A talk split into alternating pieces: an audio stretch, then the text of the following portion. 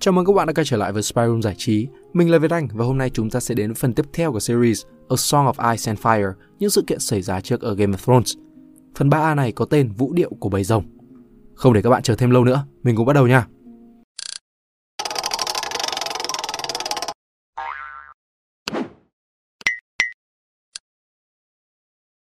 Cuộc nổi loạn của thất diện giáo kéo dài từ cuối năm 41 AC đến năm 48 AC, cuối cùng đã kết thúc khi vua Jairus đệ nhất lên ngôi. Khoảng thời gian 55 năm cai trị của ông là đỉnh cao phát triển về mọi mặt của nhà Targaryen, và đến đời vua kế vị ông là Viserys đệ nhất cũng kế thừa những thành tựu như vậy. Nhưng những mầm mống về một cuộc nội chiến đã bắt đầu nhen nhóm dưới thời Viserys đệ nhất, và rồi sau này nó đã bùng nổ và tạo nên cuộc nội chiến đẫm máu nhất lịch sử Westeros. Cuộc nội chiến có tên Vũ điệu của bầy rồng, và chúng ta hãy cùng tìm hiểu về khoảng thời gian ngắn ngủi nhưng đẫm máu này. Lưu ý là phần 3 này khá phức tạp khi liên quan tới vấn đề thừa kế và mối quan hệ giữa các nhân vật, nên khi nghe mọi người hãy cố gắng phân biệt giữa các nhân vật, nếu không sẽ rất dễ nhầm lẫn. 1. Sự lên ngôi của Viserys đệ nhất, cuộc họp đại hội đồng năm 101 AC. Jaehaerys đệ nhất lên ngôi từ rất sớm, khi mới chỉ 14 tuổi và ở ngôi đến 55 năm. Cho nên một vấn đề phát sinh rất đáng tiếc khi chọn người kế vị là họ không may mất trước ông. Vua Jaehaerys có tổng cộng 13 người con và 7 trong số đó là con trai. Aegon, Aemon, Belon, Aaron, Vagon, Velaryon và Gaemon. Aegon, Aaron, Velaryon và Gaemon đều chết trẻ. Vagon thì học tập và trở thành Archmaester tại Citadel nên không còn khả năng thừa kế. Ban đầu quyền thừa kế được trao cho Aemon, nhưng anh mất vào năm 92 AC. Quyền thừa kế chuyển cho em trai Belon của anh, nhưng Belon cũng mất chỉ 9 năm sau đó. Và quyền thừa kế giờ phải chuyển cho những người cháu của ông. Nhưng có tất cả 9 người đủ điều kiện để trở thành người thừa kế, nên vua Jairus đã tổ chức cuộc họp đại hội đồng năm 101 AC để quyết định chuyện này. Ông cho mời tất cả các vị lãnh chúa lớn nhỏ, các đồng minh, hiệp sĩ, cận vệ và thậm chí là cả người hầu của họ để tới cùng ông giải quyết. Có 9 ứng cử viên thừa kế, nhưng sau khi bàn bạc, quyết định kỹ lưỡng, chỉ còn hai người có quyền thừa kế cao nhất, đó là Lenor Velaryon và Viserys Targaryen. Tại sao lại có một người nhà Velaryon ở đây? Đó là vì người thừa kế đầu tiên của Jaehaerys, hoàng tử Aemon có với tiểu thư Jocelyn Baratheon một người con gái là công chúa Rhaenys. Cô kết hôn với lãnh chúa Corlys Velaryon và có con trai duy nhất là Lenor Velaryon. Vì vậy, Lenor cũng có quyền thừa kế vì là cháu trai duy nhất của hoàng tử Aemon. Còn Viserys thì lại là con trai cả của hoàng tử Belon, người kế vị sau Aemon, nên hiển nhiên anh cũng có quyền thừa kế. Về mặt lý thuyết, cả hai người đều xứng đáng. Lenor thì mang quyền thừa kế từ hoàng tử Aemon, còn Viserys cũng không kém cạnh khi anh là người cuối cùng cưỡi lực Balerion trước khi nó chết vào năm 94 AC. Tuy nhiên với nhiều lãnh chúa, quyền thừa kế con trai lớn hơn con gái. Viserys là cháu đích tôn của Jaehaerys, trong khi Lenor chỉ là cháu ngoại. Chưa kể đến việc Viserys đã 24 tuổi, còn Lenor mới chỉ là cậu nhóc 7 tuổi. Vậy nhưng, Lenor lại có một lợi thế khác. Cậu là con trai của lãnh chúa Corlys Velaryon, người có biệt danh là Sea Snake. Lãnh chúa Corlys nắm giữ hạm đội thuyền chiến lớn và hùng mạnh nhất Westeros, một sức mạnh khó có ai dám làm phật lòng. Nhà Velaryon cũng là một chư hầu cổ xưa và trung thành nhất của Targaryen, khi tất cả các đô đốc hạm đội từ thời Aegon đệ nhất đến Jaehaerys đệ nhất đều do người nhà Velaryon nắm giữ. Lãnh chúa Corlys cũng đã rong buồm đi khắp mọi nơi, từ phía nam cho đến phía bắc. Một số tin đồn cho rằng anh đã đi vòng qua tận phía bắc của Westeros, mặc dù anh đã cho thuyền quay lại khi đến Ice Wolf, nơi anh gặp những vùng biển bị đóng băng cùng những khối băng khổng lồ. Nhưng chuyến đi vĩ đại nhất của lãnh chúa Collis, mà nhờ nó mọi người đã đặt biệt danh cho anh là Sea Snake. Rất nhiều tàu thuyền của Westeros đã đi tới tận Cath để trao đổi hàng hóa, nhưng anh đã thậm chí còn đi xa hơn nữa, tới các vương quốc Yeti và Lang, những người đã giúp tài sản của Valerian tăng lên gấp đôi chỉ sau một chuyến đi và trở thành một trong những gia tộc giàu có nhất Westeros. Sự giàu có, nổi tiếng và mạnh mẽ của lãnh chúa Corlys giúp Lenor có thêm lợi thế. Lãnh chúa Borman Baratheon và lãnh chúa Elar Stark ủng hộ cậu, tương tự với lãnh chúa Blackwood, lãnh chúa Bar Emmon và lãnh chúa Serigar. Nhưng họ chỉ là thiểu số. Đa số những người còn lại ủng hộ hoàng tử Viserys. Và kết quả không thể chối cãi là hoàng tử Viserys được phong làm hoàng tử Dragonstone và là người thừa kế ngai sắt. Và hai năm sau, vua Jaehaerys mất đi trong sự tương tiếc của toàn Westeros. Thậm chí ngay ở Dorne người ta cũng khóc thương ông một vị vua tài giỏi. Hoàng tử Viserys lên ngôi, trở thành Viserys đệ nhất và bắt đầu thời kỳ cai trị của mình. Có nhiều bạn tự hỏi tại sao tôi lại kể đến cả việc lên ngôi của Viserys đệ nhất. Đó là vì ngay tại thời điểm đại hội đồng, đã mơ hồ hình thành hai phe giữa các lãnh chúa, ủng hộ Lenor Velaryon và Viserys Targaryen. Sau này, sự phân chia ấy còn lớn hơn và nhiều người trong số các lãnh chúa ấy cũng đã trở thành các nhân vật thuộc hai phe trong vũ điệu của bầy rồng, Black và Green. 2. Những mầm mống đầu tiên của vũ điệu của bầy rồng sau một thời kỳ lâu dài và hòa bình của vua Harris đệ nhất, Viserys ngồi lên ngai sắt mà không ai dám bàn cãi về điều đó. cùng với các kết quả mà ông nội anh đã xây dựng trong suốt hơn 50 năm. Nhà Targaryen mạnh mẽ và phát triển đỉnh cao nhất dưới thời của Jaehaerys đệ nhất và Viserys đệ nhất tiếp tục giữ vững nó. Rồng cũng xuất hiện khắp nơi trên bầu trời kể từ ngày tan của Valyria. Trước cuộc nội chiến, có khoảng 18 con rồng trưởng thành trên Westeros. Thế nhưng nguồn gốc của cuộc nội chiến lại bắt nguồn từ chính triều đại của Viserys. Vào những năm đầu của ông, người chủ yếu luôn làm trái ý của Viserys lại chính là em trai của mình, hoàng tử Daemon Targaryen. Dù vua Viserys vẫn hết mực yêu thương người em này. Daemon là một người có bản tính lanh lợi, dễ cảm thấy bị xúc phạm, nhưng anh lại rất sôi nổi, táo bạo và cực kỳ nguy hiểm. Anh được phong hiệp sĩ vào năm 16 tuổi và chính vua Jaehaerys đã trao cho anh thanh kiếm Dark Sister vì lòng dũng cảm của anh. Daemon là người ủng hộ Viserys tại đại hội đồng và khi có tin đồn lãnh chúa Corlys Velaryon đang chuẩn bị hãm đội để bảo vệ quyền lợi của Lenor, Daemon đã tập hợp một đội quân gồm những tay kiếm trung thành của mình. Dù cuộc chiến này đã được vua Jaehaerys ngăn chặn, nhưng tất cả mọi người đều biết và sẽ đều nhớ Daemon Targaryen sẽ làm bất cứ điều gì miễn là có thể giải quyết được vấn đề. Daemon đã cưới Rhaerys vào năm 97 AC. Cô là người thừa kế chiếc ghế cổ xưa của Runestone ở The Vale. Đó là một sự kết hợp khá tốt, nhưng Daemon càng ngày càng không thích The Vale, cũng như người vợ của anh, và họ dần dần trở nên lạnh nhạt. Nó dần trở nên giống một cuộc hôn nhân bắt buộc, và vua Viserys đã từ chối những lời khẩn cầu của em trai. Ông gọi em mình trở về vương đô để tham gia cai trị. Ban đầu, Daemon giữ chức chủ quản tiền bạc, rồi chủ quản luật pháp. Nhưng cánh tay phải của vua Viserys, Sir Otto Hightower, đã khuyên ông không nên cho Daemon làm các chức vụ như vậy. Nguyên nhân là do Sir Otto muốn đá Daemon khỏi tiểu hội đồng vì ông rất ghét Daemon. Và vào năm 104 AC, vua Viserys phong anh làm đội trưởng đội gác thành. Daemon đã cải thiện vũ trang cũng như hình thức luyện tập của đội gác thành, đồng thời anh còn cho họ mặc áo choàng vàng, nguồn gốc của cái tên đội áo choàng vàng sau này. Anh thường tham gia với lính của mình đi tuần tra khắp thành phố. Jamon nhanh chóng trở nên nổi tiếng khắp vương đô khi tất cả đều biết tên anh. Tỷ lệ tội phạm cũng giảm đi nhanh chóng và nhờ thế Jamon được tất cả mọi người trong vương đô yêu mến. Vua Viserys tuy được giúp đỡ bởi những người tài năng lại có một vấn đề. Ông chưa có con trai, tuy nhiên có vẻ ông chẳng thèm quan tâm đến việc ấy vì vua Viserys đã ngầm xác nhận công chúa Rhaenyra sẽ là người kế vị khi ông mang theo cô đi khắp nơi, kể cả những cuộc họp hội đồng. Rhaenyra cũng rất được các lãnh chúa yêu mến khi cô rất thông minh, xinh đẹp và lanh lợi. Cô trở thành kỵ sĩ rồng khi mới 7 tuổi, con rồng của cô tên là Syrax. Vào năm 105 AC, Hoàng hậu Emma cuối cùng sinh được một người con trai là Belon, nhưng đáng tiếc là cả bà và cậu bé đều chết sau đó. Vua Viserys cũng đã mệt mỏi khi lúc nào người ta cũng nói ông cần một người thừa kế, và cuối cùng, ông quyết định phong Rhaenyra làm công chúa Dragonstone và người kế vị ngài sắt. Một buổi lễ long trọng được tổ chức với sự hiện diện của hàng trăm lãnh chúa lớn nhỏ để thề trung thành với cô. Cũng vào năm 105 AC, có thêm một sự kiện nổi bật. Sir Kristen Cole tham gia vào đội vệ vương. Có mái tóc đen cùng cặp mắt màu xanh lá và rất lịch sự anh trở nên thu hút rất nhiều cô gái và nhất là công chúa Rhaenyra. Cô rất say mê anh, đặt cho anh là My White Knight và xin cha cho Kristen đi theo bảo vệ cô và nhà vua đã đồng ý. Sau đó, Cole luôn theo cô mọi nơi. Nhiều người cho rằng vào những năm sau, công chúa đã luôn để ý đến Sir Kristen, nhưng sau này xảy ra một chuyện mà không ai ngờ đến. Các vấn đề thêm phần phức tạp khi vua Viserys thông báo sẽ cưới tiểu thư Alicent Hightower, con gái của cánh tay phải. Cả vương quốc ăn mừng cho cuộc hôn nhân này. Ở The Vale, Hoàng tử Daemon thì không vui vẻ gì khi nghe tin này. Anh đánh người hầu đã đưa tin này tới mình. Mọi chuyện cũng không vui vẻ gì ở đảo Driftmark, nơi lệnh chúa Corlys và công chúa Rhaenys cũng đều bị nhà vua từ chối cưới con gái của hai người, Lena Velaryon. Điều này dẫn tới việc Daemon trở thành đồng minh của Sea Snake. Phát chán vì phải chờ đợi lên ngôi, nhiều người nói sở dĩ Daemon ủng hộ Viserys tại đại hội đồng là do anh nghĩ mình sẽ được thành người thừa kế của anh trai. Daemon quyết định tự tạo một vương quốc cho riêng mình. Vào lúc đó, một liên minh hình thành giữa ba thành phố tự trị là Mir, Lys và Tirosh đe dọa tới vương quốc và cuộc chiến đầu tiên nổ ra vào năm 106 AC khi hạm đội thuyền chiến của nhà Valerian với sự giúp đỡ của Daemon và con rồng Caraxes của anh đã đánh bại hạm đội của ba thành phố. Suốt hai năm sau đó, họ liên tiếp thắng lợi và cuối cùng vào năm 109 AC, Daemon tự xưng là vua biển hẹp. Vua Viserys cho phép anh giữ vương miện để tránh những rắc rối không đáng có.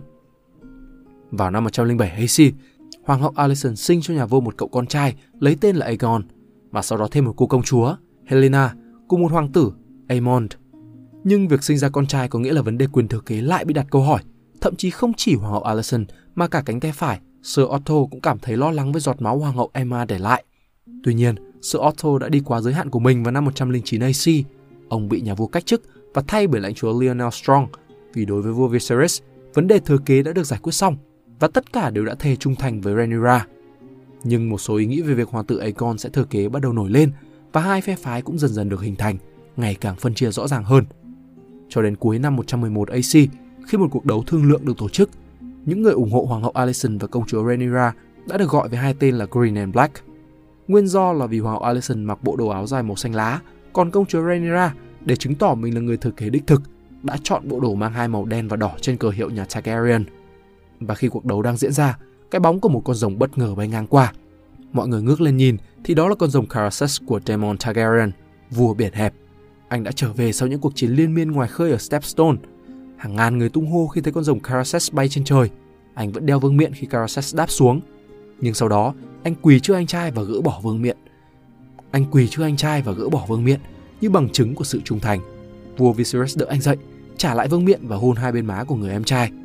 Thậm chí sau tất cả sự lộn xộn giữa hai người, Viserys vẫn còn rất yêu quý người em trai này. Mọi người ở cuộc đấu cùng nhau tung hô, nhưng không ai tung hô lớn hơn Rhaenyra vì cô cũng rất yêu quý người chú này. 3. Xung đột gia tăng, thêm hàng loạt vấn đề phát sinh. Cái chết của vua Viserys đệ nhất. Những tưởng với sự trở về của Daemon, các rắc rối sẽ phần nào giảm bớt. Ai ngờ nó lại còn căng thẳng hơn nhiều. Chỉ vài tháng sau khi trở về, Daemon lại bị trục xuất, không ai biết chắc lý do là gì. Có người cho rằng Daemon đã cãi nhau với vua Viserys và rồi bỏ đi. Người khác lại cho rằng hoàng hậu Alicent đã thuyết phục vua Viserys rằng Daemon không thuộc về nơi đây. Nhưng có lẽ đó không phải là những lý do xác đáng. Có những lý do khác được đưa ra hợp lý hơn nhiều. Một lý do là Sir Arik Cargill, một hiệp sĩ vệ vương đã bắt gặp Daemon và công chúa Rhaenyra đang ngủ chung và vua Viserys tức giận đến nỗi trục xuất luôn em trai mình. Một lý do khác nữa là Rhaenyra chỉ để ý duy nhất đến Sir Kristen Cole, nhưng anh đã từ chối cô. Sau đó, cô nhờ Damon chỉ dạy về nghệ thuật tình yêu để cô có thể quyến rũ anh phá bỏ lời thề. Nhưng cuối cùng Sir Kristen Cole lại cảm thấy kinh tởm cô. vì Sirius cũng nghe được tin đó. Và cho dù các câu chuyện như thế nào, thì chúng ta đều biết là Damon xin được cưới Rhaenyra nếu Viserys đồng ý gác chuyện hôn nhân của em trai với người vợ của mình là Rhaeroys ở Runestone. Viserys từ chối và trục xuất Daemon khỏi vương quốc và vĩnh viễn không được quay về. Daemon rời khỏi Westeros và quay lại với cuộc chiến của mình ở Sepstone. Năm 112 AC, Sir Kristen Cole trở thành tướng chỉ huy vệ vương sau cái chết của Sir Harold Westerling. Năm 113 AC, công chúa Rhaenyra tới tuổi lấy chồng và rất nhiều người đàn ông khắp Westeros muốn có được cô. Hoàng hậu Alicent cũng đưa ra đề nghị hôn sự giữa Rhaenyra và hoàng tử Aegon, nhưng nhà vua thẳng thừng từ chối. Cuối cùng, nhà vua chấp nhận hôn ước giữa cô và con trai Seasnack, Lenor Velaryon, người từng tranh chấp quyền thừa kế với ông. Lenor mang dòng máu rồng của cha và mẹ, thậm chí anh còn có một con rồng riêng của mình, Sea Smoke. Cuộc hôn nhân là cơ hội tốt để hóa giải những xích mích giữa hai phe kéo dài từ năm 101 AC. Nhưng lại có một vấn đề, dù đã 19 tuổi nhưng Lenor valerian chỉ thích ở cùng các cận vệ hay bạn bè của mình và chẳng có chút hứng thú nào với phụ nữ. Rhaenyra cũng chẳng hứng thú với cuộc hôn nhân này. Có lẽ cô vẫn còn hy vọng muốn cưới hoàng tử Daemon hoặc quyến rũ Sir Kristen. Nhưng Viserys không muốn nghe gì việc đó. Ông thẳng từng từ chối những lời đề nghị của cô. Thậm chí Rhaenyra đã quỳ xuống khóc lóc van xin cha mình. Và ông tuyên bố nếu Rhaenyra từ chối cuộc hôn nhân thì ông sẽ xem xét lại vấn đề thừa kế. Và thế là Rhaenyra đành phải chấp nhận cuộc hôn nhân này. Và cũng còn nhiều điều xảy ra sau đó, chúng ta không thể biết đâu là sự thật. Một số cho rằng sau đó Cole rời bỏ cô, Rhaenyra đã trao trinh tiết cho Sir Howard Strong nhưng dù sự thật có thế nào thì đám cưới cũng được tổ chức vào năm 114 AC. Sau đám cưới, Lenor trở về Driftmark, còn Rhaenyra quay lại Dragonstone. Nhiều người nghĩ rằng cuộc hôn nhân này chắc chắn không trọn vẹn khi chồng một nơi vợ một nẻo. ấy thế nhưng đến cuối năm đó, Rhaenyra hạ sinh đứa con đầu lòng và đặt tên là Jacaerys Velaryon. Nhưng điều đáng nói là cả Rhaenyra và Lenor đều mang dòng máu rồng, họ đều có mái tóc màu bạch kim và đôi mắt màu tía, nhưng cậu bé Jacaerys này lại có mái tóc và mắt màu nâu. Hơn nữa trông cứ như phiên bản thu nhỏ của Sir Howyn người mà tình cờ thay cũng đang ở Dragonstone. Những nghi ngờ cứ lớn dần nhưng không một ai dám hé răng ra. Những năm sau đó, thêm hai đứa trẻ mà họ Velaryon ra đời, Lucerys và Joffrey, và dĩ nhiên chúng cũng có tóc và mắt màu nâu như anh mình. Những người của phe Green thì khẳng định chúng là con của Sir Howen và chắc chắn ba đứa nhóc sẽ không thể có rồng của mình được. Nhưng ngoài oam thay, cả ba quả trứng rồng mà vua Viserys giao cho chúng đều nở ra, về Max, Arax và Tyrasis. Và thế là mọi lời đồn đoán phải chấm dứt và vua Viserys vẫn giữ Rhaenyra là người thừa kế của mình. Tuy nhiên, đến năm 120 AC, các bi kịch xảy ra liên tiếp và sau này người ta chắc chắn rằng đó chính là nền móng vững chắc đầu tiên của cuộc nội chiến. Đầu tiên là cái chết của chị gái Lenor, Lena Velaryon. Trước đó vào năm 115 AC thì Daemon đã cưới cô trong bí mật, không để anh trai mình biết. Người vợ cũ của Daemon là Rhys Royce thì đã chết trong một lần đi săn, còn bản thân Daemon cũng đã vứt bỏ vương miện và danh hiệu vua biển hẹp vì chán. Lena sinh cho Daemon hai người con gái song sinh, Bella và Rena. Mặc dù ban đầu Viserys rất nổi giận với cuộc hôn nhân vì không cho ông biết, nhưng rốt cuộc ông cũng bảo Daemon đem hai người con gái đến Red Keep vào năm 117 AC. Nhà vua vẫn một mực yêu thương em trai ông và ông nghĩ có thể khi được làm cha, Daemon sẽ thay đổi. Vào năm 120 AC, Lena tiếp tục sinh thêm một người con trai mà Demon luôn muốn. Nhưng khi sinh ra thì là đứa bé không có hình dạng gì hết, rồi chết sau đó cùng Lena. Khi lệnh cho Corlys cùng vợ mình là Rhaenys vẫn còn đang khóc thương cô con gái, thì bi kịch tiếp tục ập xuống nhà Velaryon khi chính Lenor cũng chết sau chị mình ít lâu. Tất cả báo cáo đều đồng ý là Lenor đang tham dự một hội trợ ở Spice Town khi anh bị giết. Thủ phạm được cho là người bạn đồng hành của Lenor, một số cho rằng là tình nhân, Sir Carl Corey. Nhiều người kể lại là họ đã cãi nhau vì Lenore không còn thích Sir Carl. Nhưng thanh kiếm đã được rút ra sau đó, và khi Sea Snake tới nơi thì chỉ còn thấy xác của con trai mình. Sir Carl đã chạy trốn mất và không bao giờ thấy xuất hiện lần nữa. Nhưng một câu chuyện khác lại nói rằng chính Daemon đã thuê Sir Carl giết Lenore để làm cho Rhaenyra không còn là vợ Lenore nữa. Bi kịch tiếp theo là với hoàng gia, đó là vụ xô sát giữa các con trai của công chúa Rhaenyra với hoàng tử Aemond. Khi Aemond Targaryen vẫn chưa có con rồng nào để cưỡi, cậu nhóc muốn thử cưỡi con rồng mà Lena Velaryon đã để lại sau khi cô chết, và Gar. Xô sát đã xảy ra giữa Aemond và các con trai của Rhaenyra sau khi Aemond gọi Jacaerys và các em là con hoang và mang họ Strong. Hai bên đánh nhau bằng tay không và cuối cùng Jacaerys đã dùng dao lấy đi một con mắt của Aemond. Aemond mất đi một con mắt nhưng đổi lại cậu cưỡi được Vagar. Có vẻ khá là hời vì Vagar là con rồng lớn nhất còn sống và nó là một huyền thoại. Sau bi kịch ấy, vua Viserys đã gắng sức giải quyết mọi chuyện êm thấm. Ông cũng nghiêm cấm ai mà còn nói những lời xúc phạm đến con của Rhaenyra thì người đó sẽ bị cắt lưỡi. Ông lệnh cho hoàng hậu Alicent và các con phải quay về vương đô. Rhaenyra và các con cũng phải ở lại Dragonstone để hai bên khỏi cãi nhau. Sir Eric Cargill, anh em sinh đôi với Sir Eric, cả hai đều thuộc đội vệ vương, sẽ thay thế Sir Harwin làm nhiệm vụ bảo vệ Rhaenyra, còn Sir Harwin sẽ quay lại Harrenhal.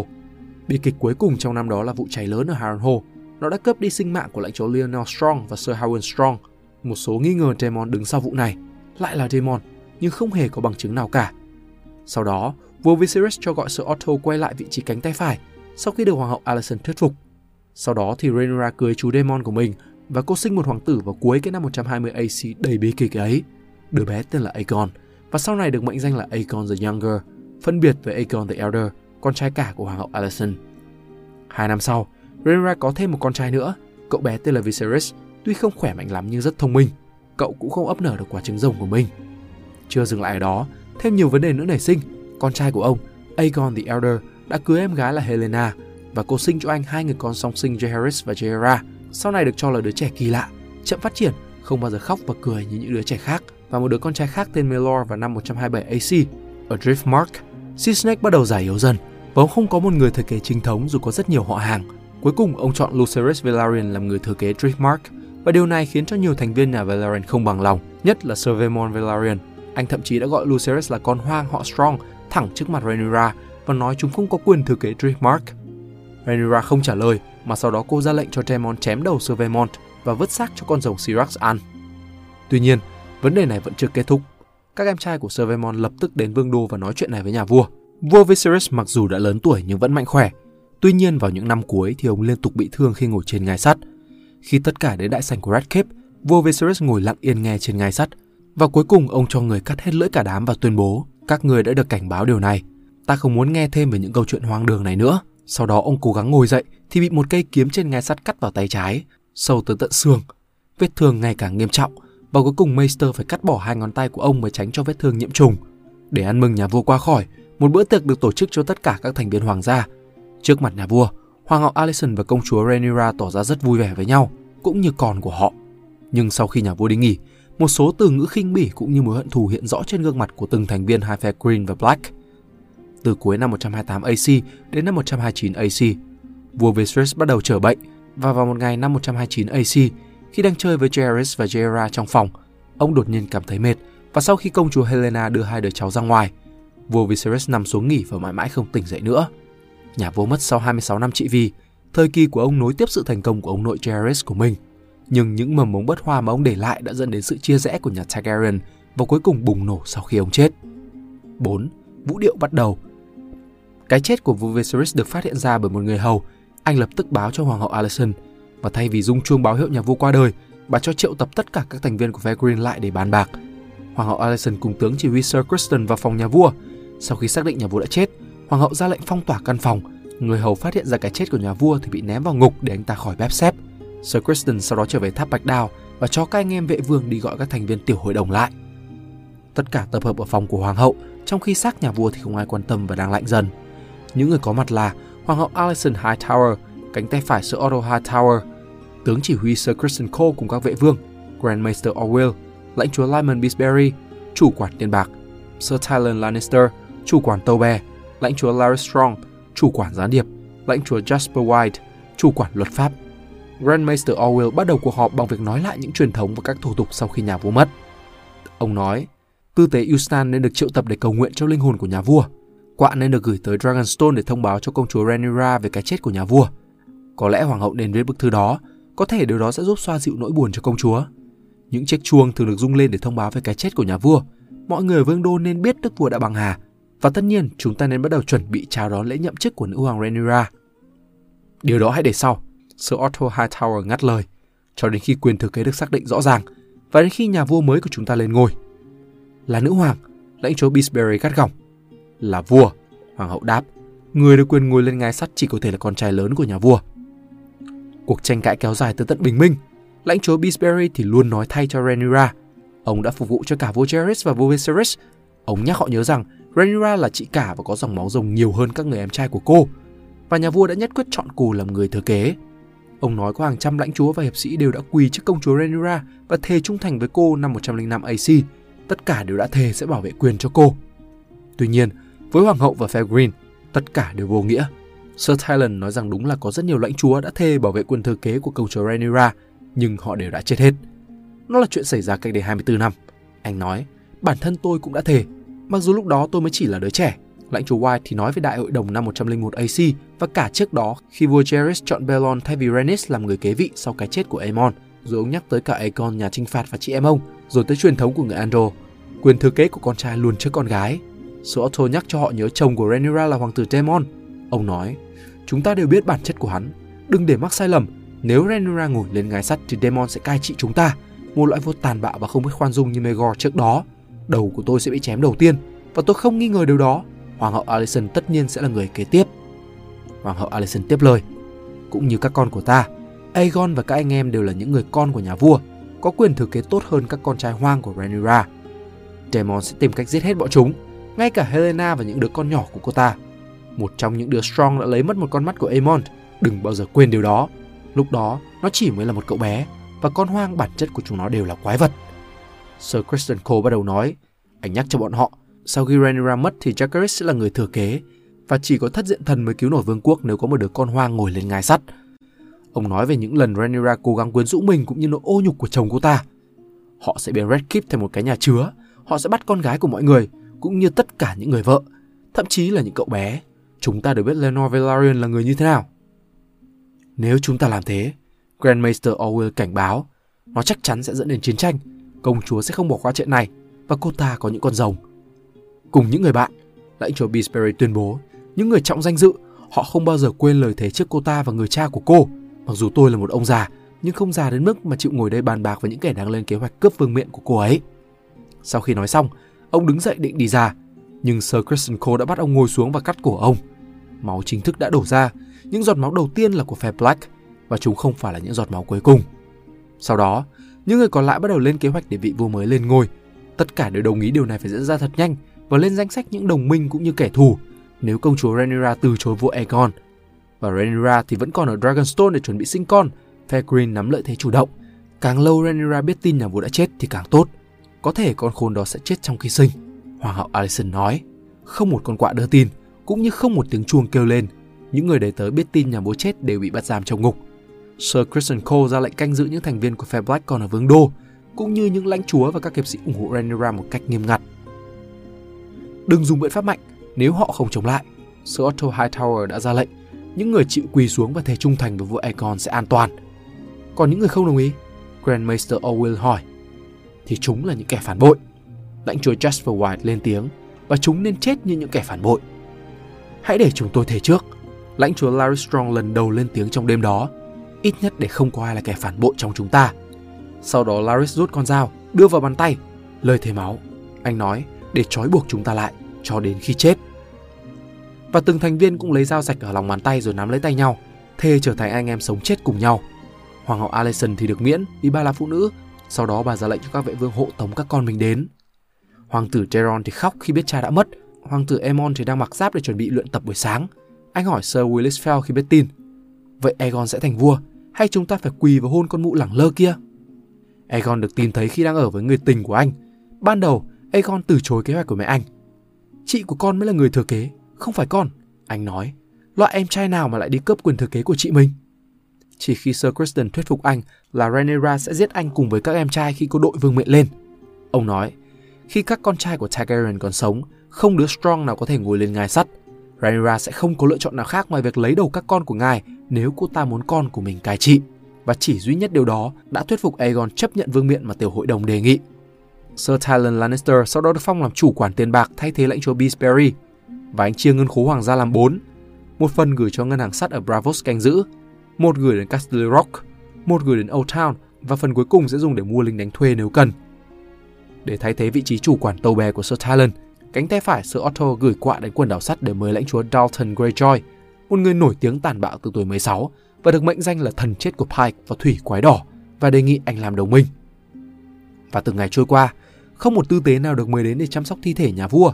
Không một tiếng chuông kêu lên, những con quạ thì bắt đầu bay đi khắp nơi, nhưng không đến Dragonstone.